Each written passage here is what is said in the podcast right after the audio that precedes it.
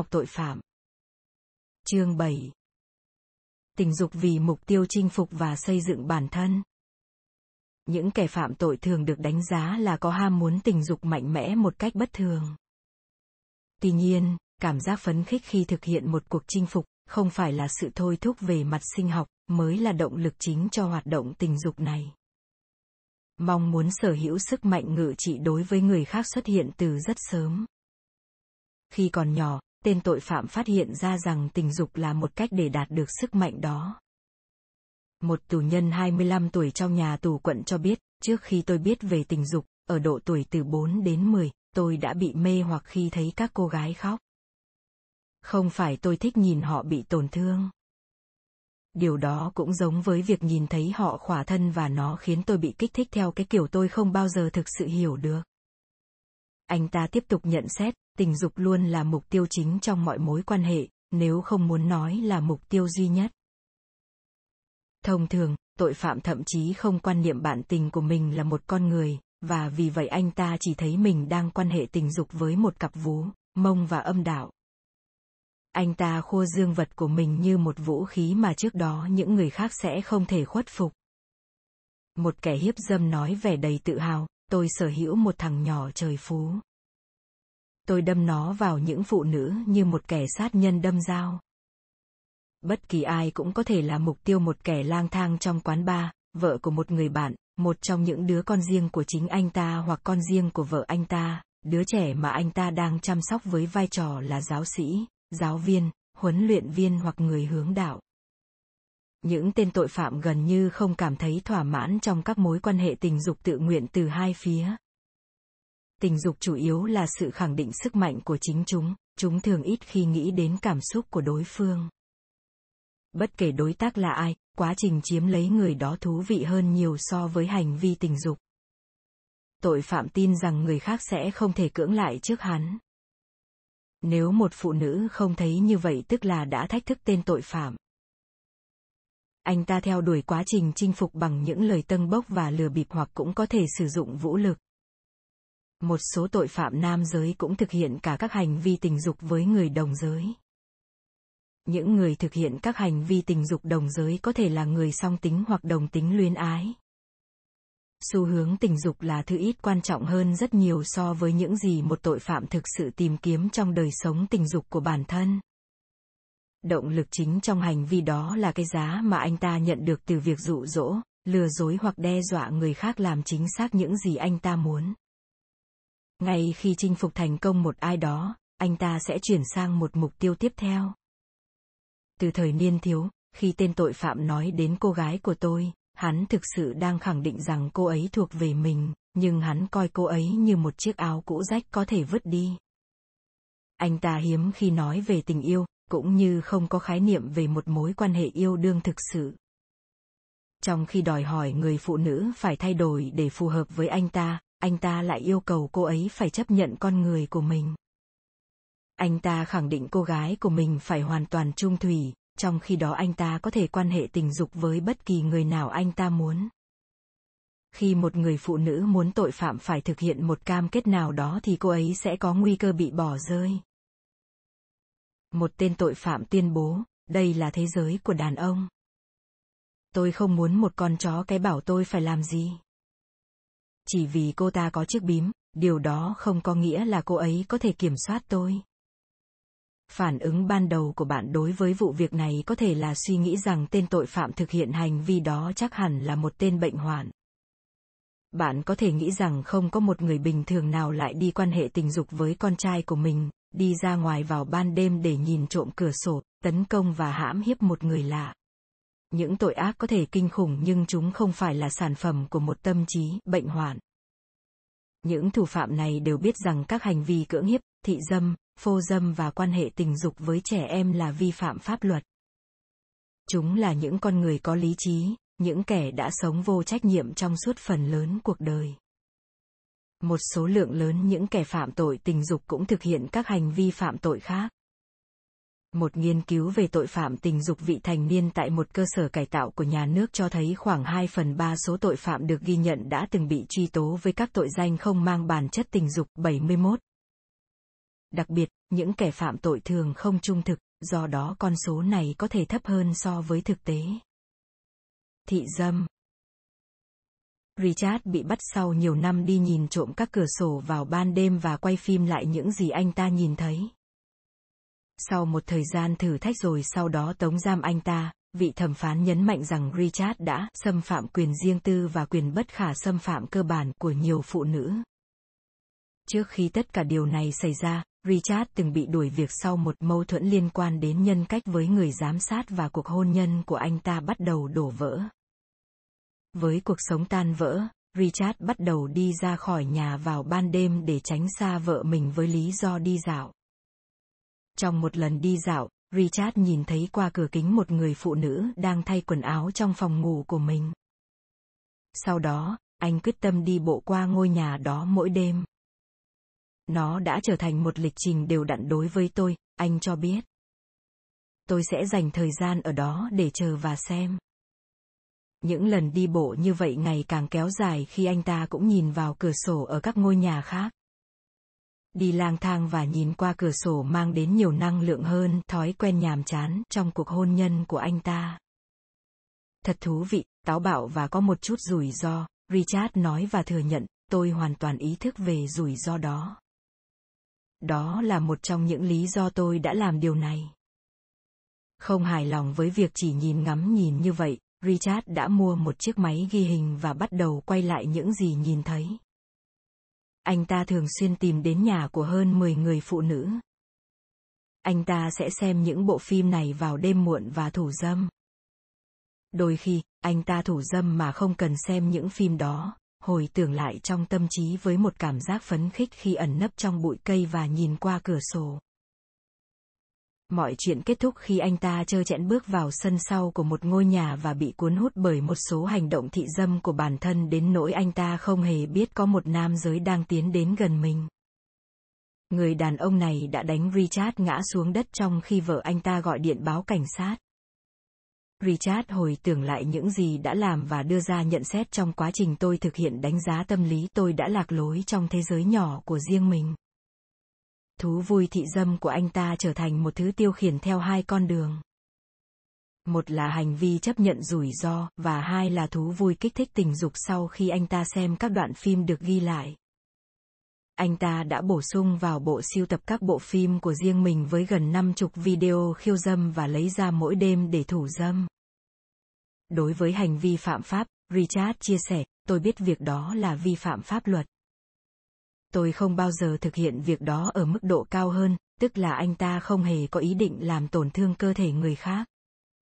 Khi Richard còn là một cậu bé, ông của anh ta đã quấy rối tình dục anh ta và bắt anh ta phải thề sẽ giữ bí mật. Sau khi lấy hết can đảm để nói với mẹ của mình, người ông đã chuyển ra khỏi nhà và vào một cơ sở tâm thần. Với tất cả lòng tự trọng của bản thân, Richard không sử dụng hành vi quấy rối như một lời biện minh hay giải thích cho hành vi thị dâm của bản thân. Tôi không thấy có mối quan hệ nào giữa vụ việc này và những gì tôi đã làm, anh ta nói với tôi và lưu ý rằng cha mẹ anh ấy vẫn là những người bạn thân thiết nhất của tôi. Richard tự coi mình là một người có sức hút không thể cưỡng lại và là một báu vật đối với những người phụ nữ. Tôi là một chàng trai gọn gàng tôi xứng đáng có được một cô gái thực sự gọn gàng, Richard nói với tôi. Anh ta cho rằng bản thân đã quá tốt đến nỗi không thể tìm thấy cho mình một phụ nữ bình thường cũng như một công việc bình thường. Sau khi bị đuổi việc, anh ta tiếp tục tìm đến những câu lạc bộ ở địa phương và dành nhiều ngày trên sân gôn. Anh ta muốn một công việc hoàn hảo, đó là sở hữu công ty của riêng tôi và sản xuất một mặt hàng thực tế. Sau khi vợ anh ta ly dị ngay sau khi anh ta bị bắt, Richard bắt tay vào tìm kiếm một người phụ nữ hoàn hảo. Anh ta giải thích những đặc điểm của người phụ nữ lý tưởng mà mình mong muốn theo kiểu liệt kê ra những lựa chọn khi ai đó mua một chiếc xe mới. Khi nói về các mối quan hệ với phụ nữ, Richard nhận ra rằng anh ta chưa từng yêu. Anh ta nhận thấy bản thân là một người cực kỳ tự cao và khó tính, luôn tìm ra những thiếu sót ở người khác, hiếm khi thấy thiếu sót ở bản thân. Richard thừa nhận cách làm việc cáu kỉnh của mình trong công việc cũng như sử dụng những từ ngữ chửi rủa một cách ngớ ngẩn để thể hiện quan điểm. anh ta hiếm khi nỗ lực thực hiện bất cứ việc gì, cho dù đó là xây dựng sự nghiệp, kết bạn hay vun đắp hôn nhân. Dù không hề trung thủy với vợ nhưng Richard vẫn trách vợ mình là người độc đoán và vô lý. Đối với cảm giác miễn cưỡng khi phải tìm kiếm một công việc, anh ta trầm ngâm, tôi không tìm thấy mục tiêu và động lực cho bản thân. Thực tế là anh ta luôn có tham vọng, nhưng lại rất ít động lực thực hiện. Mặc dù đang thất nghiệp, tuy nhiên Richard vẫn không muốn đọc những mẩu tin tuyển dụng trên các tờ báo hay tìm kiếm các tin tuyển dụng trực tuyến. Anh ta ngưỡng mộ một người bạn đang gặp khó khăn về tài chính vì đã làm những gì anh ta phải làm khi nhận công việc tại một nhà hàng thức ăn nhanh. Richard không có hứng thú để làm được bất cứ điều gì tương tự. Không có gì mới mẻ trong sự giả tạo và lười biếng của anh ta. Ở trường đại học, anh ta đã bị cảnh báo học tập trước khi bỏ học. Anh ta luôn tưởng tượng mình đang sống trong một biệt thự, làm việc ở vị trí giám đốc điều hành với những cầu thủ tầm cỡ, lái một chiếc xe hơi đắt tiền và có một người vợ cùng một gia đình hạnh phúc. Trong khi đó, để có được tiền mặt chi tiêu, anh ta buộc phải bán số cổ phiếu đã mua từ nhiều năm trước, thời điểm anh ta đạt được một số thành công khiêm tốn trong công việc. Chơi ở các sân gôn thượng lưu và tham gia các giải đấu đã khiến anh ta đốt hết số tiền mà anh ta không hề có. Richard cho biết, việc này thật đơn giản, ngồi xung quanh và rút tiền từ tài khoản tiết kiệm. Tôi thực sự vô cùng lười biếng. Có lẽ để tự đảm bảo với bản thân. Thay vì đảm bảo với tôi, Richard thề rằng, tôi sẽ kiếm tiền. Tôi đã sẵn sàng. Điều đó nhất định thành hiện thực. Nhưng sau đó anh ta cho rằng hoàn cảnh của anh ta tương tự như một người đàn ông có một cái thang nhưng không muốn leo lên các bậc thang để đạt được mục tiêu của mình. Người đàn ông này rất giỏi trong việc ý trệ và tìm lý do để không làm gì cả. Anh ta nói, tôi không muốn bị từ chối. Tôi muốn tự mình từ chối chính bản thân mình. Bất kỳ sự từ chối nào cũng gây tổn thương. Câu nói này đã nói lên thế giới về anh ta anh ta cảm thấy bị từ chối bất cứ khi nào ai đó không công nhận anh là con người tuyệt vời, có năng lực cao và là một người cuốn hút theo suy nghĩ của anh ta. Anh ta đòi hỏi người khác phải công nhận quan điểm cao cả của anh ta về bản thân. Trong những lần hành động thị dâm của mình, Richard đã trải qua cảm giác quyền lực tột độ đối với những người phụ nữ thậm chí không hề quên biết anh ta. Không nghi ngờ gì nữa, họ đang mang đến cho anh ta sự phấn khích mà anh ta thiếu trong cuộc hôn nhân hoặc trong công việc. Sau thời gian ngồi tù, Richard tự hỏi, tôi đã tắt đi cái cơ chế tình dục của mình hay chưa? Tôi hoàn toàn không thoải mái với việc nhảy trong đống cỏ khô ở thời điểm này. Không thực hiện các hành vi tình dục bất hợp pháp và cố gắng hết sức để ngăn chặn dù chỉ một ý nghĩ về thị dâm, ham muốn tình dục của Richard đã giảm xuống mức tối thiểu. Trong lần đầu tiên cố gắng quan hệ tình dục với một người phụ nữ đang hẹn hò, anh ta đã rất thất vọng khi thấy mình không thể cương cứng. Richard là một người cứng nhắc và phá hoại mọi nơi anh ta đến. Trước thời điểm bị bắt, tần suất thực hiện hành vi thị dâm của anh ta tăng lên khiến anh ta suy nghĩ về chúng cả ngày lẫn đêm. Không thể nào xác định được liệu hành vi phạm tội tình dục của anh ta có phát triển thành tội phạm nghiêm trọng hơn hay không nếu anh ta không bị bắt và truy tố. John Douglas, một nhà nghiên cứu hồ sơ tội phạm hàng đầu của FBI, nhận xét, nếu nghiên cứu các hành vi bạo lực nhất của những kẻ phạm tội tình dục, bạn sẽ thấy trong hầu hết mọi trường hợp, những hành vi phạm pháp đều bắt đầu bằng những hành động tương đối vô tội. 72. Phô dâm rất nhiều học thuyết đưa ra cách lý giải tại sao đàn ông hầu như luôn luôn là đàn ông lại thực hiện hành vi phô dâm. Học thuyết phân tâm giải thích hành động này được thúc đẩy bởi mong muốn nhận được cảm giác rằng một người còn nguyên vẹn về thể xác một biện pháp bảo vệ trước nỗi lo bị thiến. Trong một bản thảo dài về hành vi phô dâm, Brett Kapp, chuyên gia nghiên cứu lâm sàng cấp cao tại Trung tâm Sức khỏe Tâm thần Trẻ Em London, cho biết rằng hành vi này cũng đóng vai trò như một sự giao tiếp về nỗi đau nội tâm, thường liên quan đến tổn thương thời thơ ấu, là một biểu hiện của sự căm ghét đối với phụ nữ và là một phương tiện để lấy lại lòng tự trọng từng bị tổn thương. 73. Những lời giải thích như vậy rất khó được chứng minh một cách khoa học. Dù nguyên nhân là gì đi nữa thì kẻ thực hiện hành vi phô dâm cũng thấy cực kỳ thích thú. Hơn 20 năm qua, James luôn duy trì thói quen phô bày dương vật của mình. Khi ngày cuối tuần sắp tới, tâm trí anh ta quay cuồng với thèm muốn về ý nghĩ đó. Anh ta nói dối gia đình đi làm việc vặt nhưng lại bắt tay vào một cuộc săn lùng để xác định những địa điểm có thể sử dụng để gây bất ngờ cho những người qua đường. Anh ta thường xuyên lui tới các công viên, đường dành cho xe đạp, đường mòn và những khu vực nhiều cây cối, nơi anh ta có thể ẩn náu và nhắm mục tiêu vào những người ra ngoài vui chơi. Anh ta tập trung vào hành vi này đến nỗi bắt đầu dành thời gian thực hiện hành vi đó trong giờ ăn trưa hàng ngày tại nơi làm việc. Trong các chuyến công tác, anh ta sẽ chọn một khách sạn không phải vì chi phí hay mức độ thuận tiện đối với địa điểm làm việc, mà dựa trên khoảng cách với một địa điểm có thể tạo cơ hội thực hiện hành vi phô dâm. Mục tiêu của anh ta là lôi kéo những người phụ nữ muốn khám phá anh ta và nhìn chằm chằm vào bộ phận sinh dục của anh ta một cách ngưỡng mộ. Vì hầu hết những phụ nữ đều phản ứng bằng cảm giác bị sốc và ghê tởm nên anh ta rất thất vọng, tuy nhiên sự chú ý mới là điều quan trọng. James bị ám ảnh bởi hành vi phô dâm đến nỗi nó đã hiện lên trong đầu anh ta ngay khi mới tỉnh dậy. Anh ta trở nên vô ý thức, không còn biết bản thân đã đến cùng một địa điểm bao nhiêu lần. Không có bất cứ điều gì mà James nói với tôi có thể chứng minh cho những lời giải thích của các chuyên gia sức khỏe tâm thần thường đưa ra cho hành vi này. James không bị thiếu thốn về tình dục vì anh ta đã có một người vợ. Anh ấy cũng không phải phô dâm để giải tỏa trầm cảm, lo âu hay bất kỳ vấn đề cụ thể nào. Trên thực tế, cuộc sống của anh ta đang diễn ra vô cùng tốt đẹp. James giải thích rằng, thông qua việc phô dâm dương vật của mình, anh ta đang tận hưởng bản thân và tìm thấy sự phấn khích trong mọi giai đoạn suy nghĩ về nơi sẽ đi, vị trí sẽ đứng để mọi người có thể nhìn thấy mà không bị lộ rõ, lấy dương vật cương cứng của mình ra, dự đoán phản ứng của những người sẽ đi ngang qua, sau đó xem phản ứng của họ. James thừa nhận những tưởng tượng về việc cưỡng hiếp cứ hiện ra trong đầu anh ta.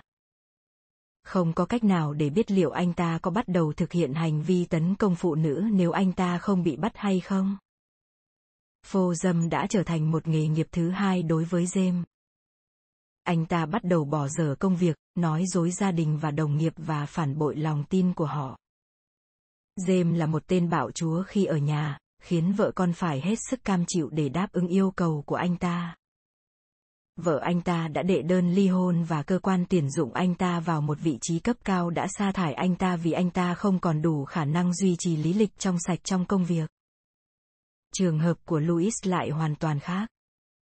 Sau khi vợ mất, anh ta sống một cuộc sống thường ngày và cô đơn. Khi khỏa thân trong nhà, anh ta thường xuyên đứng ở cửa sổ, đặc biệt là vào khoảng thời gian hai cô gái tuổi tin bước xuống xe buýt. Anh ta theo dõi những thời điểm chúng đến và đi chúng thường ở cùng bạn trai và mơ tưởng về những hoạt động tình dục của chúng. Louis bị kích thích bởi ý nghĩ các cô gái mong được nhìn thấy anh ta khỏa thân đứng sau cửa sổ. Tôi có cảm giác họ đang tìm kiếm tôi và tôi đã làm hài lòng họ, anh ta nói.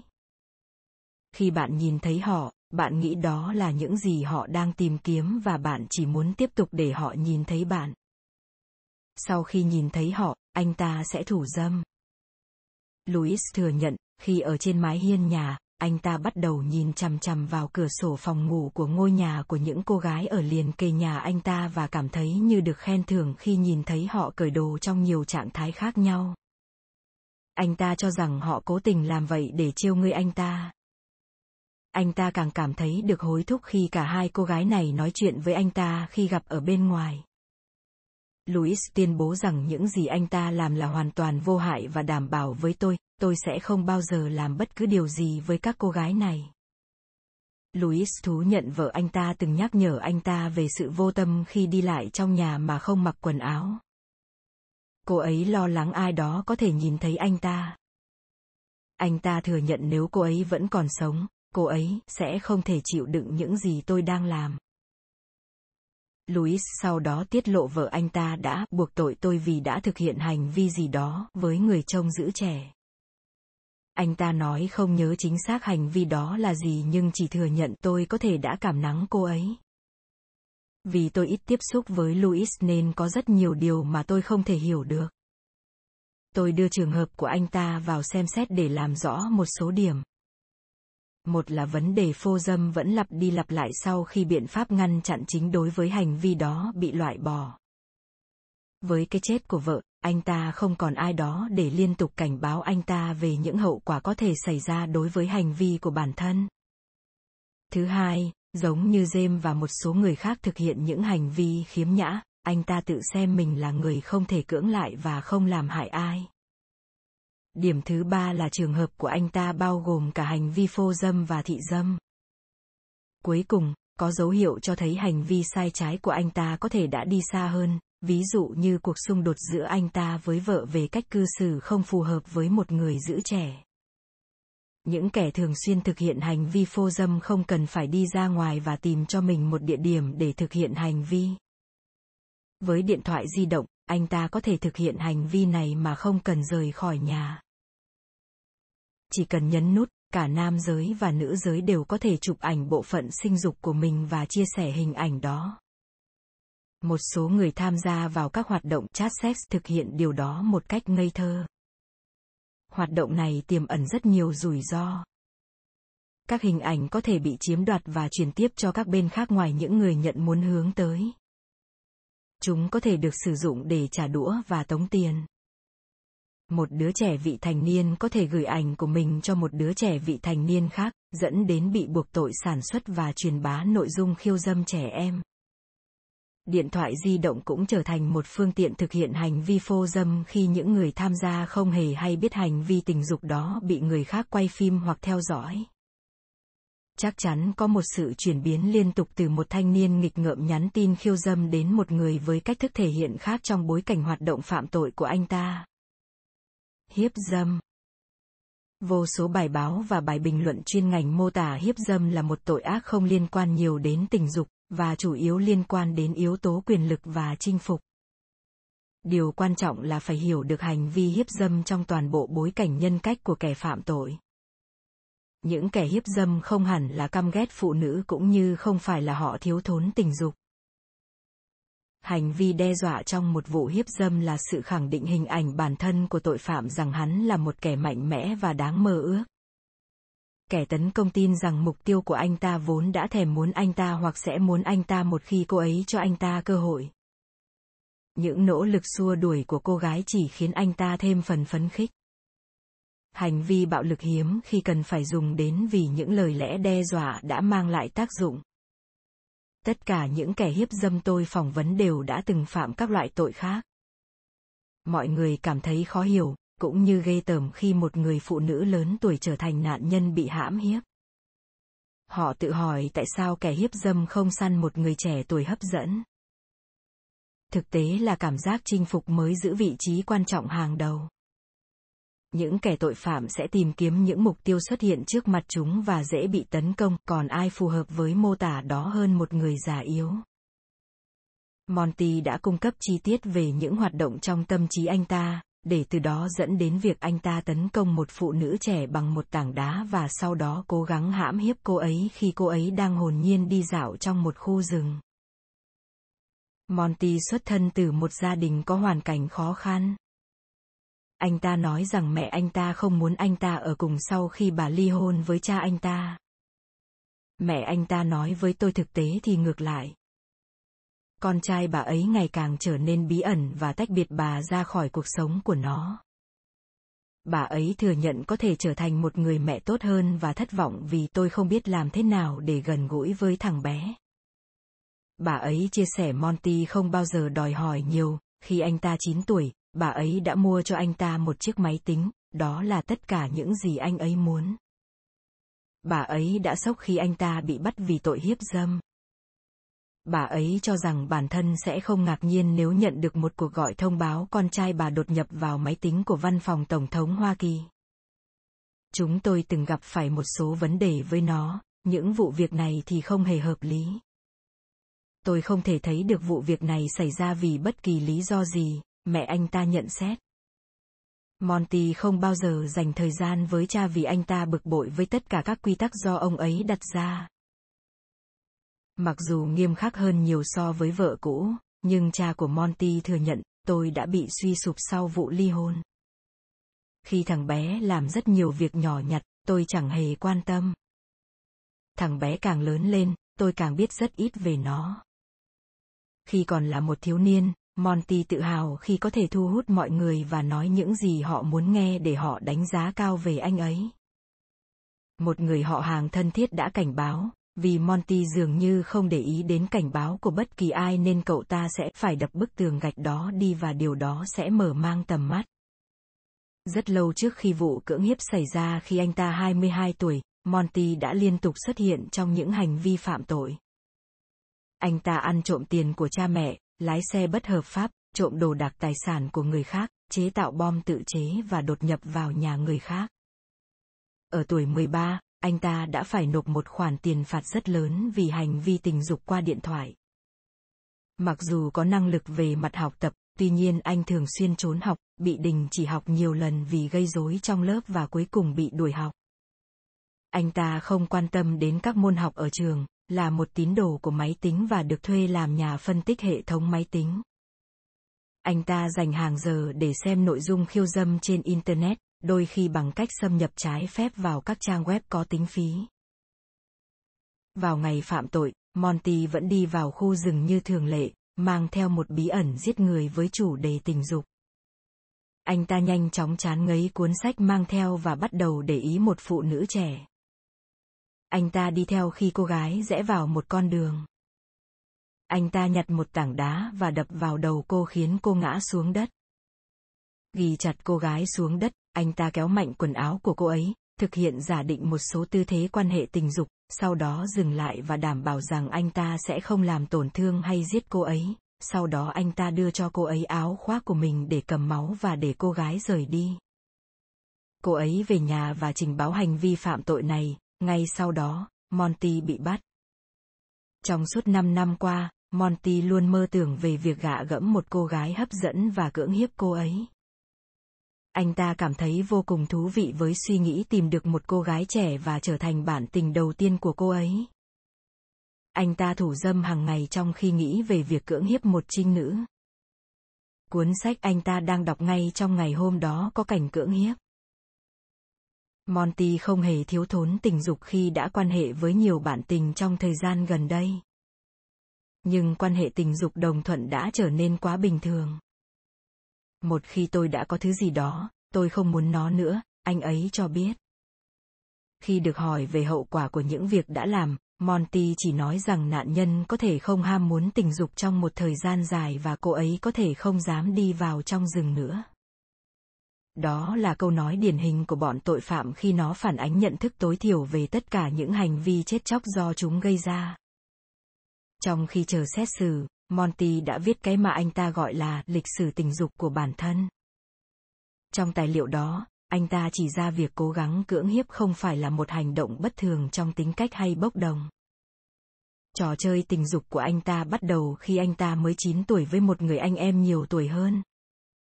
Anh phát hiện ra những bộ phim khiêu dâm của cha dượng khi lên 10 và bắt đầu thủ dâm. Trong hai năm tiếp theo, anh ta quan hệ tình dục với con chó của gia đình. Năm 15 tuổi, anh ta quan hệ tình dục với một phụ nữ, lần đầu tiên trong số những lần quan hệ tình dục trong thời niên thiếu của anh ta. Anh ta mô tả bản thân như một kẻ thích thị dâm mà anh ta nghĩ có thể là khúc dạo đầu cho những suy nghĩ về cưỡng hiếp. Monty viết, thật tồi tệ khi tôi phải dậy trước khi đi học trong khi trời vẫn còn tối và nhìn vào cửa sổ. Cuối cùng, anh ta đột nhập vào một ngôi nhà và nhảy vào một cô gái khi cô ấy đang ngủ. Tôi không nghĩ tôi dừng lại và bỏ chạy do nghĩ đó là điều sai trái. Tôi nghĩ rằng tôi đã bỏ đi vì tôi sợ hãi. Tôi bắt đầu dành nhiều thời gian hơn để ở một mình trong rừng. Tôi sẽ đi đến nơi mà tôi nghĩ sẽ không có ai ở đó, cởi chuồng và thủ dâm trong khi mơ tưởng về một vụ cưỡng hiếp. Khi Monty phát hiện ra nội dung khiêu dâm trên các trang mạng trực tuyến, một sự bùng nổ về những hình ảnh tưởng tượng đã xuất hiện. Tôi bắt đầu sử dụng kỹ năng máy tính của mình để đột nhập vào các trang web khiêu dâm có trả phí. Tôi cũng bắt đầu tìm những video hiếp dâm mà tôi có thể xem và bắt đầu thủ dâm trước những bộ phim khiêu dâm trẻ em. Đôi khi, tôi dành cả đêm để sử dụng máy tính. Tôi thậm chí còn có một cô bạn gái được tạo ra bằng trí tuệ nhân tạo thực hiện bất cứ điều gì được yêu cầu. Tôi trở thành một người hoàn toàn khác phía sau chiếc máy tính. Tôi nắm quyền kiểm soát và yêu cầu chiếc máy tính thực hiện bất cứ việc tôi muốn. Tôi không phải lo lắng chiếc máy tính có yêu người khác hoặc lừa dối tôi hay làm tôi tổn thương. Chiếc máy tính sẽ luôn yêu tôi. Ngay cả trước khi có những ảo tưởng về việc hiếp dâm, tôi từng mơ tôi có sức mạnh đặc biệt và có thể khiến mọi cô gái tôi muốn quan hệ với tôi. Tất cả những điều này là một cuộc tập dượt tinh thần để anh ta tận dụng cơ hội thể hiện mình trong hình dạng một phụ nữ trẻ đi dạo vào một ngày đẹp trời. Tôi từng đề cập trước đó rằng những kẻ phạm tội luôn cố đổ lỗi cho nạn nhân của chúng. Trường hợp này thường xảy ra với tội hiếp dâm.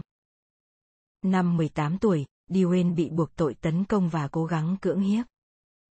Không hề hối hận, người thanh niên này đã kích và đổ lỗi cho một cô bé 12 tuổi. Cô ta là một cô gái nhanh nhẹn. Một số cô bé ít tuổi cố tỏ ra già dặn. Cô ta đã yêu mến tôi. Đó là lý do tại sao tôi quan tâm đến cô ta. Anh có biết đàn ông là như thế nào không? Khi có cơ hội để thử điều gì đó, anh sẽ cố gắng thực hiện cho được. Tôi không tin cô ta sẽ đi theo con đường đó. Cô ta sợ hãi về hình phạt của mẹ mình. Nếu tôi cưỡng hiếp cô ta, tại sao cô ta không hét lên với gì của mình? Điều đó làm tôi khó chịu. Tôi không quan tâm đến những gì cô ta nói. Tôi biết điều gì là sự thật.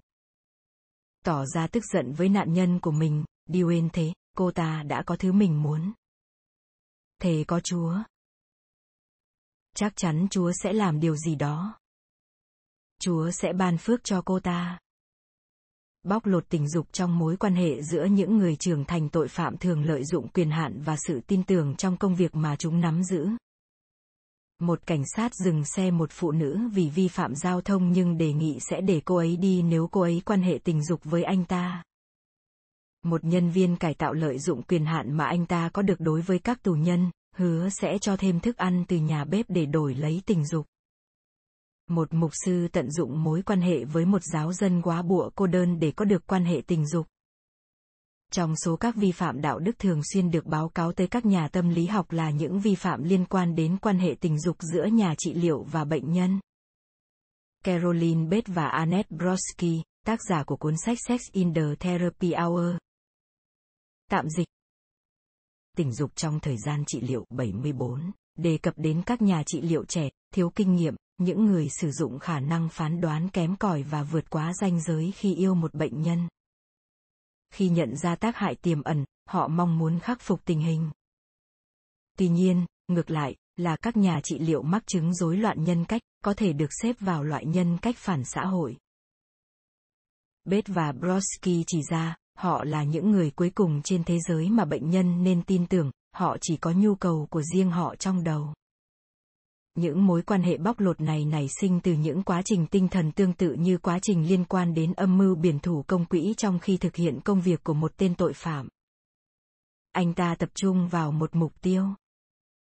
Sau đó, anh ta chỉ ra sự yếu kém và dễ bị tổn thương trong một cá nhân hoặc tổ chức. Bằng những câu nói xuyên tạc và dối trá, anh ta che giấu động cơ của mình. Tuy nhiên, phải mất một thời gian dài anh ta mới lấy được thiện cảm, thiết lập mối quan hệ tin cậy và có được danh tiếng tốt. Anh ta xây dựng một âm mưu hoạt động để đạt được những gì mong muốn, khai thác quyền hạn và quyền lực hợp pháp được giao cho bản thân. Sau đó, anh ta tấn công. Nếu bị vạch mặt, anh ta khai ra ý định tốt đẹp của bản thân, phủ nhận hành vi sai trái và đổ lỗi cho nạn nhân. Hoạt động tình dục với con riêng.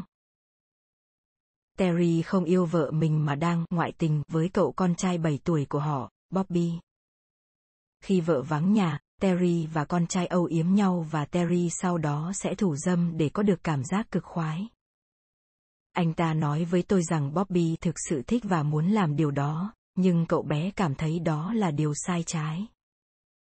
Terry trấn an Bobby rằng đó chỉ là tình yêu của chúng ta, có nghĩa là những gì họ đang làm đều được giữ bí mật. Terry không thấy điều gì sai trái về những gì mình đang làm và khẳng định Bobby thường là người bắt đầu hoạt động tình dục. Khi được hỏi anh ta nghĩ gì khi Bobby đã thoát khỏi chuyện đó, Terry trả lời. Gần gũi với bố. Tôi không biết liệu cậu bé có cảm nhận được khoái cảm tình dục hay không. Tôi chắc chắn rằng việc mút dương vật của một cậu bé thực sự mang lại cảm giác rất sung sướng. Cậu bé chưa bao giờ có biểu hiện sợ hãi. Terry giải thích rằng tất cả điều này xảy ra trong bối cảnh một mối quan hệ sâu sắc, đầy yêu thương. Mối quan hệ tình dục của Terry với trẻ vị thành niên không chỉ dừng lại ở Bobby. Anh ta có thể dụ những cậu bé khác vào nhà bằng cách để con trai mình mời chúng chơi trò chơi chiến tranh. Chúng tôi sẽ chơi đấu vật và quần sẽ bị bung ra, anh ta nói. Khi Terry chỉ đạo những cậu bé đó cởi quần xuống, chúng đã làm đúng như vậy. Những đụng chạm cơ thể đã xảy ra.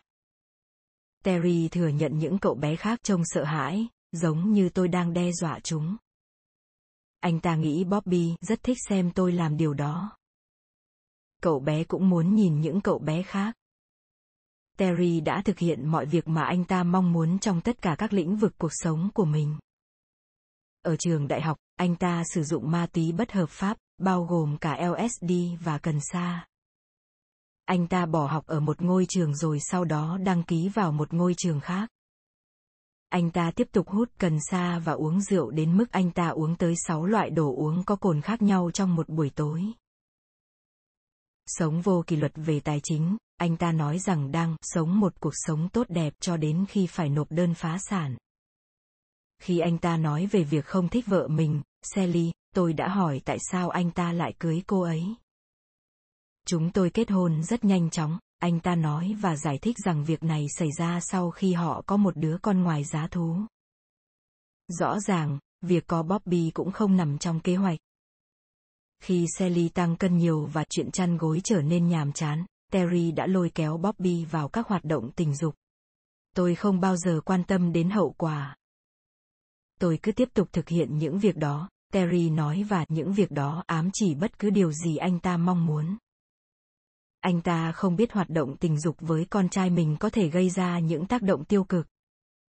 Anh ta suy đoán, trên đường đi, tôi không biết cậu bé sẽ nghĩ gì trong buổi hẹn hò đầu tiên khi nó cố gắng ghi điểm với một cô gái.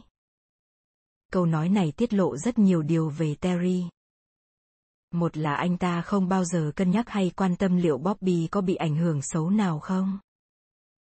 Suy nghĩ ớn lạnh của anh ta về việc Bobby cố gắng ghi bàn trong buổi hẹn hò đầu tiên cho thấy anh ta coi mọi người như những đồ vật.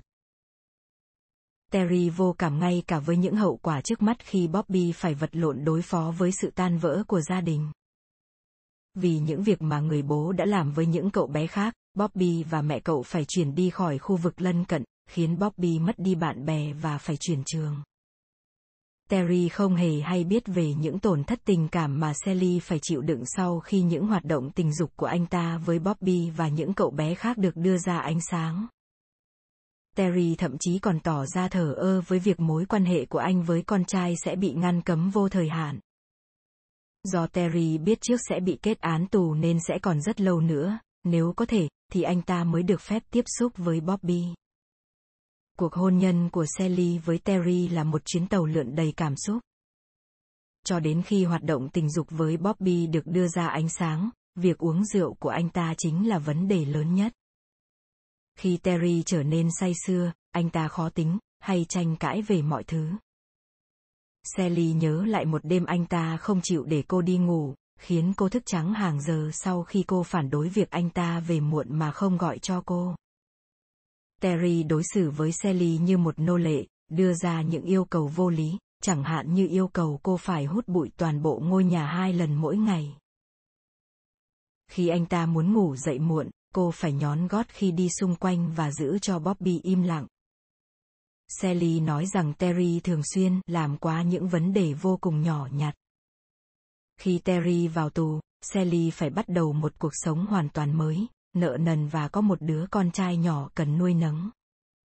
Khi tôi đề cập đến bi kịch xảy ra với vợ, con trai của Terry cũng như những cậu bé hàng xóm, Terry trả lời ngắn gọn.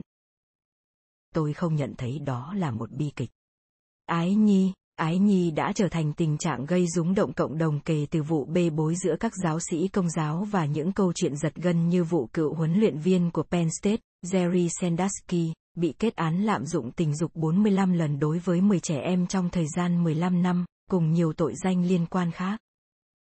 Đây không phải là những trường hợp người lạ cưỡng bức trẻ em hoặc dụ dỗ trẻ em bằng quà tặng. Thủ phạm vốn được đánh giá là những người lớn có trách nhiệm, quan tâm đến việc chăm sóc trẻ em. Những cá nhân như vậy thường có ảnh hưởng trong cuộc sống của các đứa trẻ mà họ đảm nhận trách nhiệm với tư cách là người chăm sóc trẻ ban ngày, nhân viên hướng đạo sinh, hướng dẫn viên cắm trại. Những kẻ phạm tội này được lãnh đạo quý trọng, được cha mẹ ngưỡng mộ và thường được con cái quý mến. Chúng sở hữu danh tiếng xuất sắc bởi vì có năng khiếu trong việc truyền đạt các kỹ năng và thiết lập mối quan hệ không chỉ với trẻ em mà còn với cha mẹ và cộng đồng. Cha mẹ của Connor đã ly thân và mẹ của cậu bé rất vui khi được cha gian chú ý đến cậu con trai 11 tuổi của mình. Cô đăng ký cho Connor tham gia các hoạt động do nhà thờ tài trợ và tự tin rằng cậu bé sẽ dành thời gian trong một môi trường lành mạnh. Cha gian quan tâm đến cậu bé và khiến cậu bé cảm thấy đặc biệt khi nói với cậu rằng ông ta yêu cậu bé nhiều như thế nào. Cách thể hiện tình cảm của cha gian không chỉ dừng lại ở những cái ôm và nụ hôn. Vị linh mục vuốt ve con nơ qua lớp quần áo của cậu, sau đó hướng dẫn cậu bé quan hệ tình dục bằng miệng và thủ dâm lẫn nhau. Cháu luôn cố gắng trốn tránh ông ta, con nơ nói với tôi trong buổi đánh giá tâm lý. Những nỗ lực trốn tránh khỏi cha gian của con nơ khiến ông ta càng thêm dâm ô và hiếu chiến. Một lần, linh mục này phàn nàn với mẹ của Connor rằng sự thô lỗ của con trai bà đã phá hỏng một chuyến đi chơi cuối tuần. Khi người mẹ hết lời khuyên nhủ Connor, cậu bé cảm thấy không còn hy vọng trốn thoát khỏi tên linh mục này. Cậu bé biết vị linh mục là một người bạn đáng kính của gia đình và việc tố giác những vụ việc đang xảy ra sẽ vô cùng xấu hổ, cộng với việc Connor biết sẽ không ai tin mình. Ông ta đã làm đảo lộn cuộc sống của cháu và lấy đi tuổi trẻ của cháu, Connor cho biết. Niềm tin của Connor vào nhà thờ và Chúa đã tiêu tan. Adele cũng đã báo cáo về một trải nghiệm tương tự. Cô thường xuyên tham dự thánh lễ với mẹ mình và thuộc một nhóm trẻ nhà thờ do cha Tom dẫn dắt. Adele ngưỡng mộ vị linh mục trẻ tuổi, đẹp trai và có cảm tình với cô. Tôi đã nhờ anh ta làm người thú tội cho tôi, cô ấy chia sẻ. Adele gặp cha Tom rất nhiều lần vì anh ta là một người bạn của gia đình và thường xuyên đến thăm nhà cô. Anh ta sẽ nói với cô ấy rằng cô ấy trông xinh đẹp và thường đề nghị đưa cô ấy về nhà sau các buổi lễ của nhà thờ. Tôi rất hãnh diện. Giống như tôi đã phải lòng anh ta, Adele nhớ lại và so sánh mình với một cô bé 12 tuổi say mê một ngôi sao điện ảnh. Thật là khó hiểu và cuốn hút. Bất cứ ai cũng sẽ chết vì sự chú ý từ anh ta. Bố mẹ tôi nghĩ anh ta là một người tài năng tôi đã rất sùng đạo. Anh ta nghĩ tôi là một người đặc biệt. Anh ta giống như một phước lành từ Chúa. Adele tự hỏi tại sao cô ấy lại là người được chú ý đặc biệt khi tất cả các cô gái đều vây xung quanh anh ta. Vào sinh nhật lần thứ 13 của cô, vị linh mục hôn lên môi cô, kéo cô về phía mình và thú nhận anh ta yêu cô, tuyên bố rằng tình yêu của họ là một món quà từ Chúa. Điều này thật khó hiểu đối với cô gái trẻ này. Tất nhiên, tôi đã tin anh ta. Rõ ràng là tôi không thể nói chuyện với bất kỳ ai. Anh ta nói rằng người khác sẽ không hiểu và không được nói cho ai biết. Điều này thật khó giải thích. Tôi hoàn toàn tin tưởng anh ta và tin vào Chúa. Tôi không nghĩ anh ta là một người xấu. Chúa sẽ không bao giờ cho phép điều này xảy ra nếu đó là việc làm sai trái cha Tom đã lôi kéo Adele thực hiện nhiều hoạt động tình dục khác nhau. Adele nói với tôi, tôi không bao giờ trốn tránh, vì mức độ tin tưởng của tôi vào anh ta cũng như vào Chúa và thực tế là cha mẹ tôi đã tin tưởng anh ta và mọi người tôi biết đều tin tưởng anh ta. Adele càng bối rối hơn khi vị linh mục thừa nhận bản thân cảm thấy tội lỗi. Cô ấy tự trách mình là nguyên nhân khiến anh ta đau khổ tôi đã làm điều gì đó tồi tệ khiến anh ấy cảm thấy có lỗi, tôi thật tồi tệ khi sống trên cõi đời này. Nếu tôi không xuất hiện, anh ta sẽ không phải đấu tranh với bản thân và cảm thấy tội lỗi về việc tôi đã yêu anh ta. Tuy nhiên, Adele cảm thấy rất may mắn khi người đàn ông đáng kính vĩ đại này đã chọn tôi. Không nghi ngờ gì nữa, đây là món quà đến từ Chúa, nhưng thế giới này sẽ không hiểu. Adele bày tỏ, các linh mục sở hữu rất nhiều quyền lực, giống như ngang hàng với Chúa vậy. Họ có thể tha thứ tội lỗi của bạn như Chúa vậy. Adele luôn coi các linh mục là người không thể sai lầm, giống như Chúa. Mối quan hệ tình ái giữa Adele và cha Tom kéo dài nhiều năm liền. Nếu cô ấy phản đối lời đề nghị quan hệ tình dục của vị linh mục, anh ta sẽ trở nên xấu xí và tự cao và cô ấy sẽ cảm thấy tội lỗi hơn. Dù Adele ở cùng bố mẹ nhưng cô không dám nghĩ tới việc tiết lộ chuyện đang xảy ra. Đó là điều không dễ dàng khi cha Tom tuyên bố rằng cha mẹ cô là những người bạn tốt nhất của anh ta. Cha Tom giống như một người phụ huynh. Anh ta hướng dẫn tôi về các mối quan hệ bạn bè, thậm chí về các lớp học. Anh ta được coi là một thành viên trong gia đình tôi và tham gia vào mọi hoạt động, kể cả sinh nhật và những ngày kỷ niệm. Adele giải thích. Bố mẹ tôi luôn nghĩ, tôi thật đặc biệt trong mắt Chúa và vị linh mục đã nhận ra điều này. Adele cảm thấy bản thân bị xa lánh bởi bạn bè đồng trang lứa, cảm thấy tôi khác biệt, giống như chúng tôi không có điểm chung vậy. Cô ấy cảm thấy thật tồi tệ khi không thể tâm sự ngay cả với người bạn thân nhất của mình. Nếu tôi làm vậy, tôi sẽ phản bội cha Tom. Khi Adele học đại học, cô ấy bắt đầu phải chịu các cơn hoảng loạn. Cha Tom không hề ở xa cô. Không biết phải làm gì, Adele đã gọi cho anh ta để tìm kiếm cảm giác trấn an. Khi cô quyết định sống một cuộc sống bình thường và bắt đầu mối quan hệ hẹn hò của riêng mình, Adele thông báo cho vị linh mục và nghĩ rằng anh ta sẽ chúc phúc cho cô. Tuy nhiên, với suy nghĩ đó, anh ta buộc tội cô ấy đã gây ra cho anh ta sự lo lắng dữ dội đến mức anh ta có thể phải đi điều trị và cuối cùng phải rời khỏi vị trí tư tế. Đó là một bước ngoặt. Anh ta không quan tâm đến tôi, cô ấy nhận ra. Tôi đã bị sốc và thực sự suy sụp. Cảm thấy bị bỏ rơi và vỡ mộng, cô ấy lo lắng, mất ngủ và luôn bị ám ảnh về những trái ngược lần quan hệ tình dục, khiến cô ấy cảm thấy chết ở trong lòng. Khi tâm sự với một nhà trị liệu, cô bắt đầu nhận ra mình đã bị lạm dụng. Cô vẫn kiên trì bênh vực cho vị linh mục kia, nói với bác sĩ trị liệu rằng những gì đã xảy ra đều là vấn đề tâm linh. Sau nhiều tháng trị liệu tâm lý và tham gia các lớp học đại học, Adele ngừng tham dự thánh lễ và kết bạn bên ngoài nhà thờ. Tôi đánh giá lại giá trị của tôn giáo và nhìn mọi thứ theo cách thực tế hơn, cô ấy cho biết. Adele đã đệ đơn kiện giáo phận vì cô cảm thấy mình phải làm điều gì đó cho bản thân và sự tự tôn của tôi. Một bài báo xuất bản năm 1999 trên tạp chí Sport Illustrated có tựa đề Nightmare. Ác mộng chỉ ra rằng các chương trình thể thao dành cho thanh thiếu niên đã tạo ra một kho tài nguyên dành cho những kẻ ấu dâm 75 những kẻ quấy rối tình dục thường xuyên thực hiện hành vi với những vận động viên trẻ đã tấn công trung bình gần 120 trẻ em trước khi bị bắt. Hình mẫu của những kẻ huấn luyện viên ấu dâm cũng tương tự như mô tả của các linh mục ở trên. Những đứa trẻ ngưỡng mộ huấn luyện viên của mình. Cha mẹ coi những người hết lòng vì con cái là hình mẫu lý tưởng. Với tỷ lệ ly hôn cao và cả bố và mẹ đều phải đi làm, trẻ em dành rất nhiều thời gian với những huấn luyện viên và đó chính là hoàn cảnh có lợi cho việc hình thành các mối quan hệ tình cảm thân thiết. Giống như Connor và Adele, trẻ em trong các chương trình thể thao không tố giác các hoạt động tình dục với huấn luyện viên của chúng vì chúng cảm thấy xấu hổ cũng như nghĩ rằng người khác sẽ không tin chúng.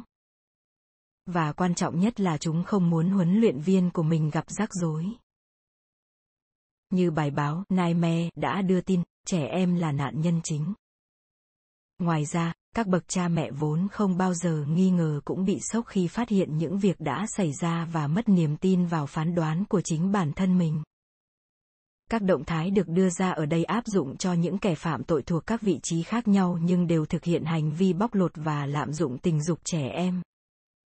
Nét chuyển từ công việc này sang công việc khác, tất cả đều là những vị trí mà anh ta có thể giám sát trẻ em, anh ta là một giáo viên, một ca trưởng nhóm hợp sướng và một trưởng nhóm hướng đạo sinh. Trong các tình huống đáng ngờ liên quan đến hành vi của anh ta với các bé trai, Ned được thuyên chuyển vị trí công tác sau khi cam kết thực hiện chấp nhận một số lời tư vấn. Sau đó, anh ta chuyển đến một tiểu bang khác và đảm nhận một công việc mới làm việc với trẻ em. Ned nhấn mạnh anh ta không bao giờ đi loanh quanh bên ngoài để tìm kiếm những đứa trẻ hoàn toàn xa lạ. Theo anh ta, hoạt động tình dục phát triển từ mối quan hệ mà anh ta đã hình thành theo thời gian với những đứa trẻ đã gắn bó với anh ta về mặt tình cảm. Với lý do hướng dẫn và chỉ bảo những đứa trẻ, anh ta sẽ cho các cậu bé xem những bức ảnh chụp những đứa trẻ khỏa thân, trong đó có một số bức ảnh do anh ta chụp chính mình. Anh ta mô tả những việc đang làm là dạy những đứa trẻ về cơ thể và sự phát triển giới tính.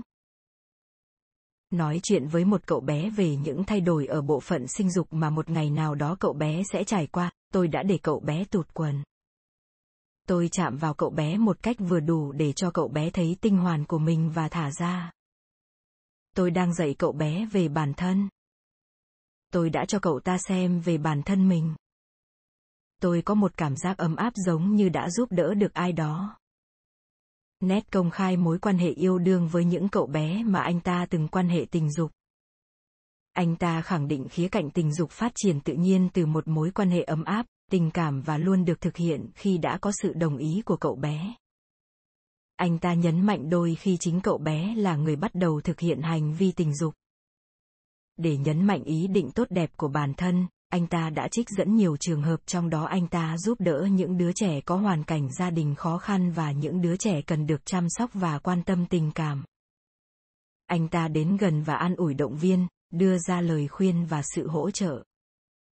Anh ta nói về một cậu bé có người cha đã lừa dối người mẹ của cậu ta một cách trắng trợn. Không còn ai để tâm sự, đứa trẻ tìm đến nét. Tôi đã massage cho cậu bé khi cậu bé đang mặc quần áo, nét kể lại, sau đó chạm vào bộ phận sinh dục của cậu bé. Việc làm đó không có vẻ gì là không đúng đắn vào thời điểm đó, anh ta nói. Nét từng đi cắm trại với một cậu bé khác bị cha mình bạo hành. Đôi khi chúng tôi chỉ nằm bên nhau và nói chuyện, anh ta cho biết. Vào một vài thời điểm khác khi ở trong lều, họ ôm hôn, quan hệ tình cảm và thủ dâm cho nhau.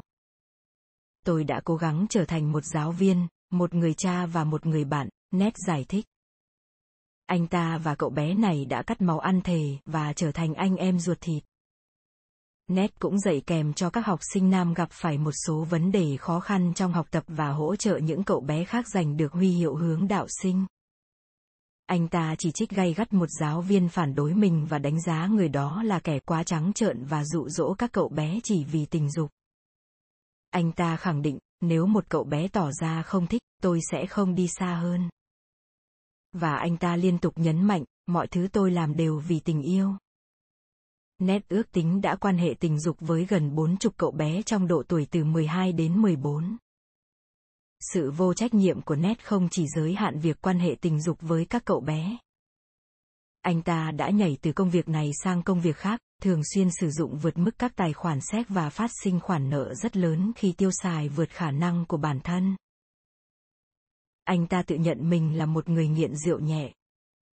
Trong một số lần quan hệ tình dục, anh ta đã uống rượu và đôi khi sẽ cho một cậu bé uống rượu trước khi quan hệ tình dục. Những người như cha Gian, cha Tom và Ned chính là những kẻ phạm tội dù hiểu theo hướng nào đi nữa. Quan hệ tình dục với trẻ em dẫn đến sự xuyên tạc và giấu giếm. Vấn đề mất cân bằng quyền lực xảy ra khi một người lớn tuổi nuôi dưỡng mối quan hệ với một người dễ bị tổn thương, ngây thơ, sau đó chuyển nó thành một mối quan hệ tình dục và cảnh báo đứa trẻ không được nói với bất kỳ ai về điều đó. Những kẻ ấu dâm phản bội lòng tin của những đứa trẻ chưa thành niên mà chúng phụ trách cũng như của gia đình những đứa trẻ này. Trong quá trình đó, những kẻ ấu dâm xây dựng bản thân trở thành một người tốt đẹp. Nếu bị bắt, anh ta sẽ cho rằng bản thân là người bị hại. Anh ta không bao giờ cho rằng mình là người gây ra bất kỳ tổn hại nào khi yêu một đứa trẻ và thiệt hại duy nhất là dư luận xung quanh việc bắt giữ anh ta và đứa trẻ bị các nhân viên cảnh sát và nhân viên xã hội thẩm vấn.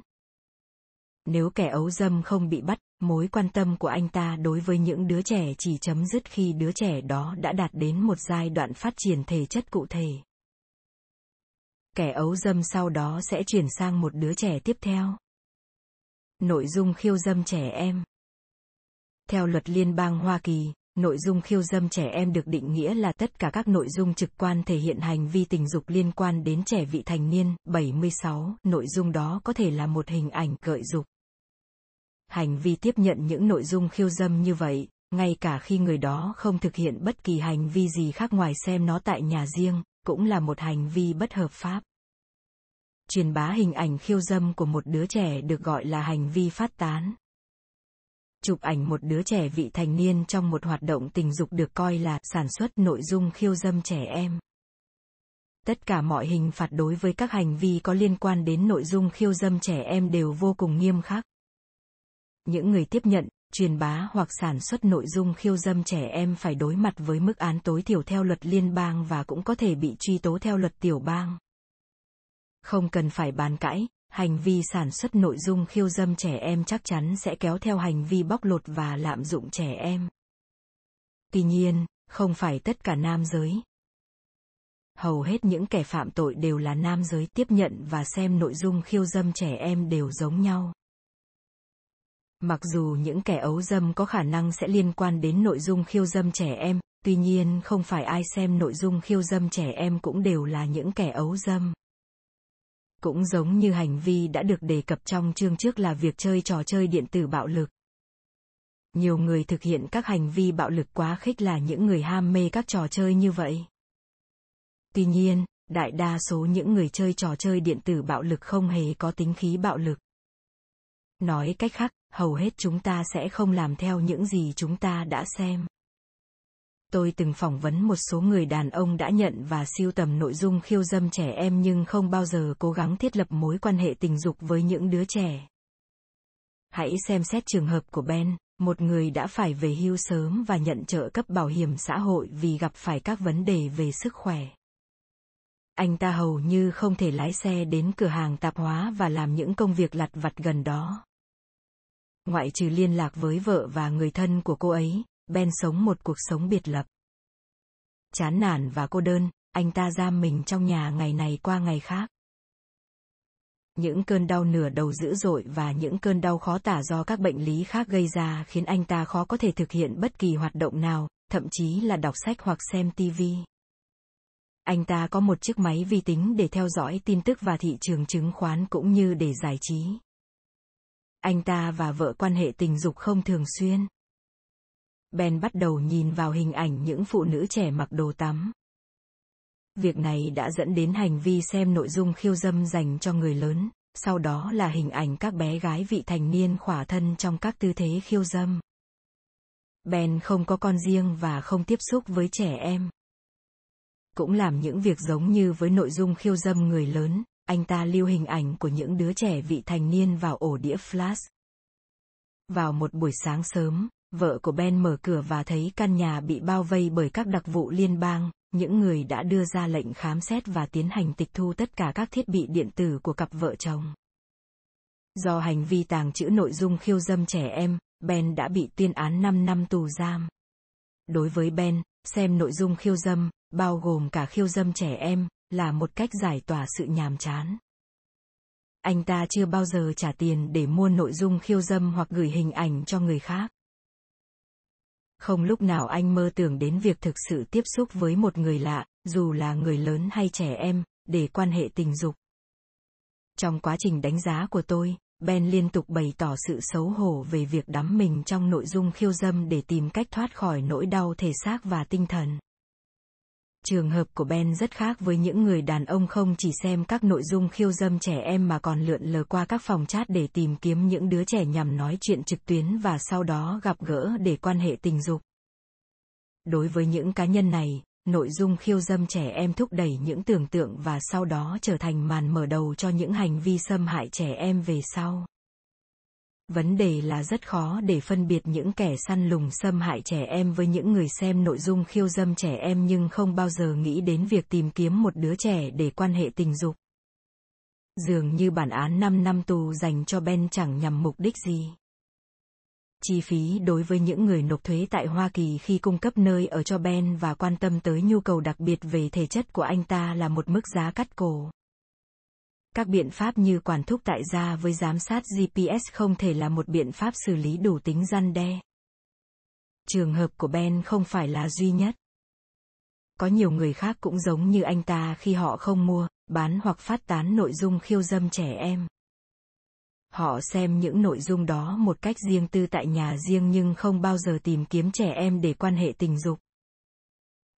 Tiến sĩ Fred Becklin thuộc Đại học Y khoa John Hopkins và đồng nghiệp của ông, Dennis Sawyer, đã trích dẫn nghiên cứu để chứng minh rằng phần lớn những người tải xuống nội dung khiêu dâm trẻ em và chưa từng bị kết án về tội phạm tình dục trẻ em không thực hiện các hành vi phạm tội liên quan đến tình dục 77. Phần lớn những bản án tương tự đối với hành vi này cũng như một số hành vi khác được đưa ra nhằm tránh sự tranh lệch lớn trong việc tuyên án đối với cùng một tội. Điểm bất lợi đối với các hướng dẫn tiên án mà các thẩm phán trong hệ thống liên bang phải tuân theo là họ sẽ bị mất đi cái nhìn riêng biệt của từng cá nhân. Những kẻ bán ma túy cho một đặc vụ mật không hề giống nhau. Một tên có thể mới bước chân vào thế giới ma túy đang tìm cách kiếm tiền nhanh chóng và đen đủi khi chọn nhầm người mua. Một kẻ khác có thể là một tay buôn ma túy lớn nhưng cũng làm điều tương tự. Và với nội dung khiêu dâm trẻ em cũng vậy. Có một sự khác biệt lớn giữa Ben và một người đàn ông sở hữu bộ siêu tập nội dung khiêu dâm trẻ em và sử dụng nó như một phần của quy luật khiến những đứa trẻ trở thành nạn nhân của anh ta.